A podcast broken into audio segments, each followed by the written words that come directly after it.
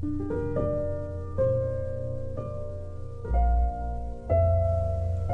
am reminded to the Paul's letter to the Romans in chapter 11 when he say remember not you bring your roots but your roots are leading you.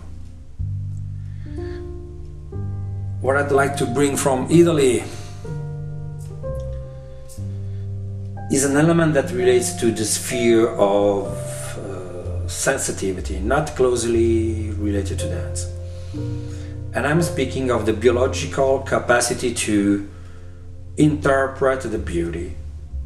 Uh, my heart is Italian, especially in my vision of the beauty, and my interpretation of the beauty, um, all typical Italian. Uh, the, the, the, the, the delicacy and the search for poetry is typical of Italian literature. Um, I'm thinking about of Calvino or Guareschi or Maggiani, and this is this is deeply rooted in me. My whole life follow these curves, and uh, I'm totally immersed in this state in all the things I do. Uh, I mean, the way I look at the, uh, at the sunset, the moon, or the people on the street uh, all is conditioned by this uh, culture of beauty. It's something that belongs to me biologically.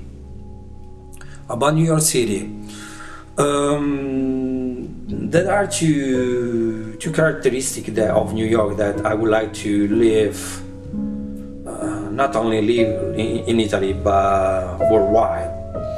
The first is that I believe dance in New York is a part of uh, the deep web of life of the city as nowhere else in the world. The dance also biologically belongs in New York. Regardless how you think, uh, dance community in New York City, as in USA, uh, is healthy, uh, mature, um, undoubtedly adult. Unlike the rest of the world, the United States, the economic crisis uh, has not affected the dignity of those who do this job, as in the case in public opinion. The second reason is that for me, New York is the New Jerusalem. The first name of Jerusalem was Shalom, peace. Abram gave it a second name, Iraq, that means vision. So Jerusalem was or is the city with peace and vision.